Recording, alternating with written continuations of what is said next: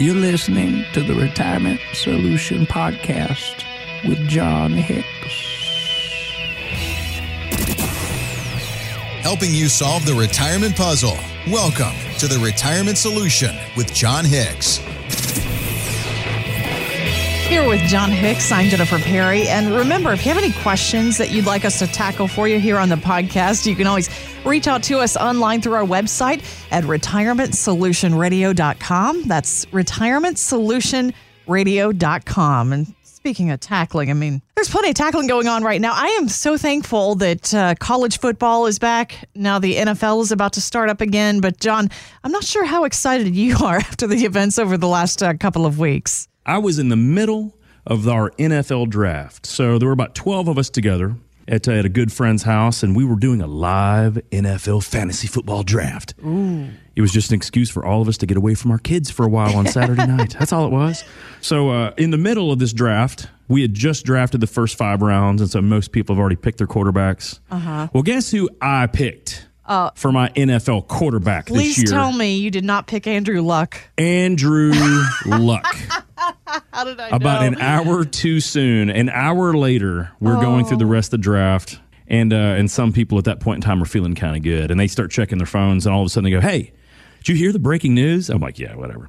And they said Andrew Luck just announced his retirement. I'm like, the game is on right here, guys. We're watching the game. It's like, yeah, but he hadn't played any. He didn't even play the first series.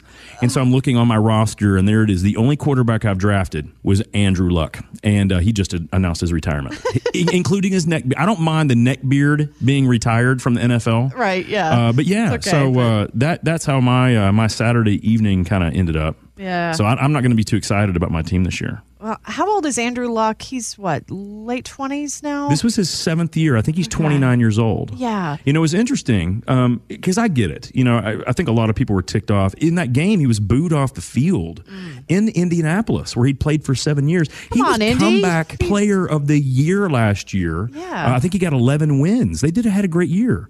Um, and then we later found out it was because he was injured. You know, he wasn't feeling good. And uh, he just didn't want to go through that process again. He said it was just mentally just destroying him. Yeah. And the interesting thing about that, Jennifer, think about it. Here's what Jim Irsay said uh, about this. He said, you know, look, I get it. You know, you got to do what you got to do, but he's potentially leaving as much as half a billion dollars on the table to hang it up at roughly the ripe age of 29. He could easily play, if he could stay healthy, he could easily play for several more years and be productive and then have more endorsement deals and things like that. Mm-hmm. But he's leaving half a billion dollars on the table. And I was just thinking about retirement and, and things like that. It just kind of hit my head. Other than the fact that he was on my fantasy, he's obviously not on my fantasy football team anymore. Not anymore, but not anymore. I don't even know if I've screwed I've your played fantasy football now. team, Yeah. but Yeah. okay. Yeah, but half a billion dollars. How many people walk away at the very height of their career knowing they could have left that? Right. Um, and if you're injured or you're, you're forced to step away, I get it. But I just thought that was interesting. It made me kind of think about things a little bit differently this weekend. Yeah, it made me think about it too because especially with these athletes, they already recognize they're going to have a longer retirement than even most of us, Jon. And so that's why it's so important to say. But I think there's some lessons we can take away from some of these high-paid athletes too. Actually, Marc Lasry, who is a billionaire hedge fund manager, also co-owns the Milwaukee Bucks, and Absolutely. he's working on a program now that will automatically set aside 10% of those athletes' salaries for mm. retirement. And he talked about this recently on CNBC. At the end of the day, what you're trying to do is you're trying to teach people who haven't had a background in finance what to do with all the money they're getting. I mean, imagine if when you were 18 or 19 years old, all of a sudden you're making millions of dollars. It takes a while to understand what to do. And Jon, I mean, maybe the dollar amounts aren't the same for the rest of us, but I think probably a lot of us could learn some of those lessons too and wish we'd learned those lessons early on. You know, it happens all the time, Jennifer. I talk to people all the time. They've done an awesome job saving money. I mean, they have. I mean, they saved, you know, several hundred thousand dollars, millions of dollars. And while they're working and putting the money away, they're like, hey, you know, I always ask them, hey, how did you become this fortunate? You know, what'd you do? He's like, we just always put money away, mm-hmm. always invested it, saved it for another day, spent within our means, did the right things, and we, you know, made some adequate investments over the years. But the funny thing is, I say, well, you've done a good job. Why are you, you know, why are you reaching out to us? You know, why are you seeking advice now? What's going mm-hmm. on? And here's what they all say making the money wasn't that hard. It's what do we do now that we got this big old pile of money? What do we do now to make sure it lasts for the next 20, 30, even 40 years as we're not going to be working anymore? Yeah. And that's exactly what Marc Lasry is trying to do with the Bucks. He's like, listen, these guys, everyone, no one feels bad for them. You know, they make millions of dollars a year. But he, what he's trying to do is try to ensure that once they're done playing, because think about it out there, guys, these guys start making money potentially in their late teens mm-hmm. or very early 20s. And if they have a really good career, they may play for seven or eight years in the pros. So that's a pretty good amount of money. But then that means they're retired, basically like Andrew Luck at the age of 29. So you hope they save some money because if they live to be a normal life expectancy, 83, 85, 88, 90 years old, that money's going to have to last for a long time. Mm-hmm. and so we get this decades. all. Wow. Yeah, of course. So we get this all the time where someone says, Jon, I, I made money, but now that I know I'm going to have to start pulling at it, I'm doing some numbers and I'm getting concerned. You know, my household income, my last couple of years of retirement is going to be over 100, $130,000 or whatever it is, uh, household income. And when I quit working, I'm not going to have that anymore. So I'm going to have to pull money from these accounts.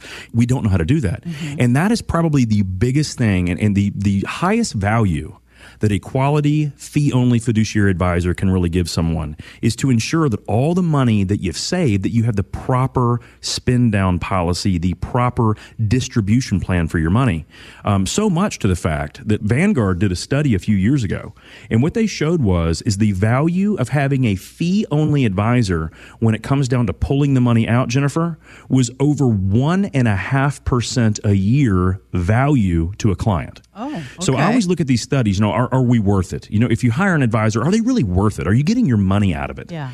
And so what Vanguard came up with was realistically a quality fee only advisor, not one of those commission guys hawking products, but a quality fee only advisor could add as much as 3% a year of value to a portfolio. But 1.5% is exactly what Marc Lasry is trying to do from the Bucks and what a lot of these other people are talking about. How do I make sure that I don't spend it all before I'm gone? Yeah. That's the biggest thing. There's no such thing as a dumb question. Well, maybe. Either way, drop us yours at retirementsolutionradio.com. But here's some other interesting numbers this weekend for you here, Jon. Shark Tank star Kevin O'Leary says by the time you hit age 33, you should have $100,000 saved somewhere. Make that your goal. He also says he believes that it's important to be debt free by the age of 45. But my question for you is are these numbers realistic? You know, I, I looked at this and I, and I thought to myself, you know, Kevin's he's doing a good job. He, he's uh-huh. getting some he's getting some good advice out there, right? Save early, put money away, and by the time you're 33, you need to have at least 100 grand. You know, I looked at that and I was thinking about where I was when I was 33. I wasn't anywhere near that. I mean, as a new, newlywed, essentially that point in time with a brand new kiddo. Yeah. But when I when I started thinking about though, I, I did the math on it, and what basically you would need to do to save a hundred thousand bucks by age 33, you need to basically put three hundred dollars a month away every month, so 3,600 bucks a year from the time you're 18 to the time you're 33, and you need to get about a 10% rate of return. So when I think about that, is it doable? I mean, realistically, yeah, it is. But how many people actually do that? Right. Unfortunately, not too many people do it. But I tell you what, it's good advice.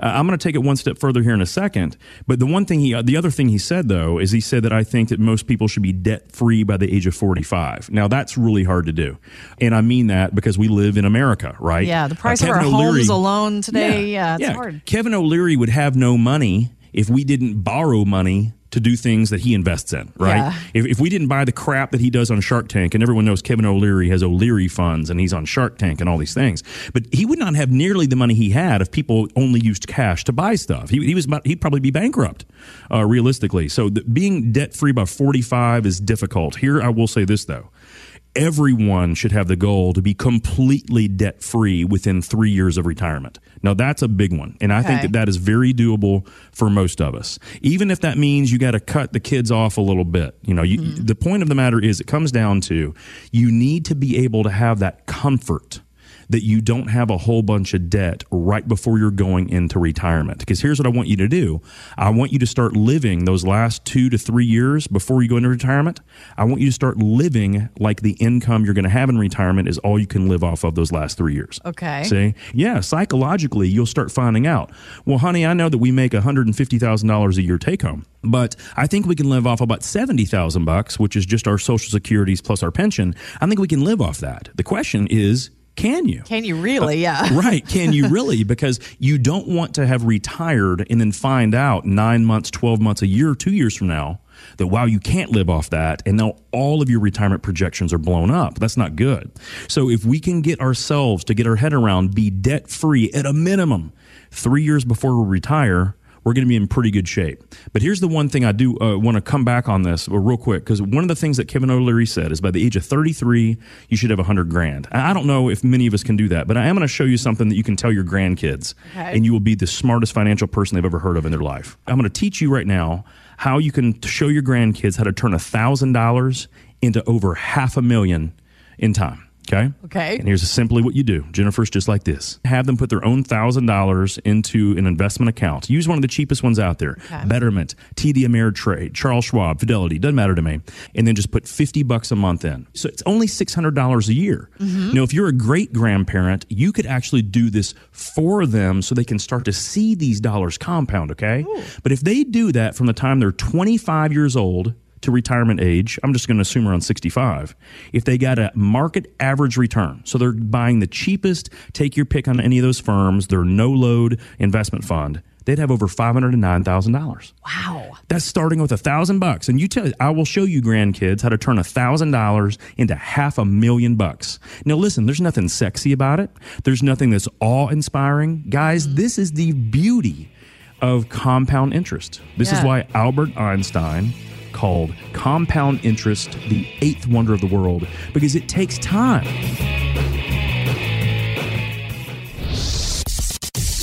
Have questions for Jon?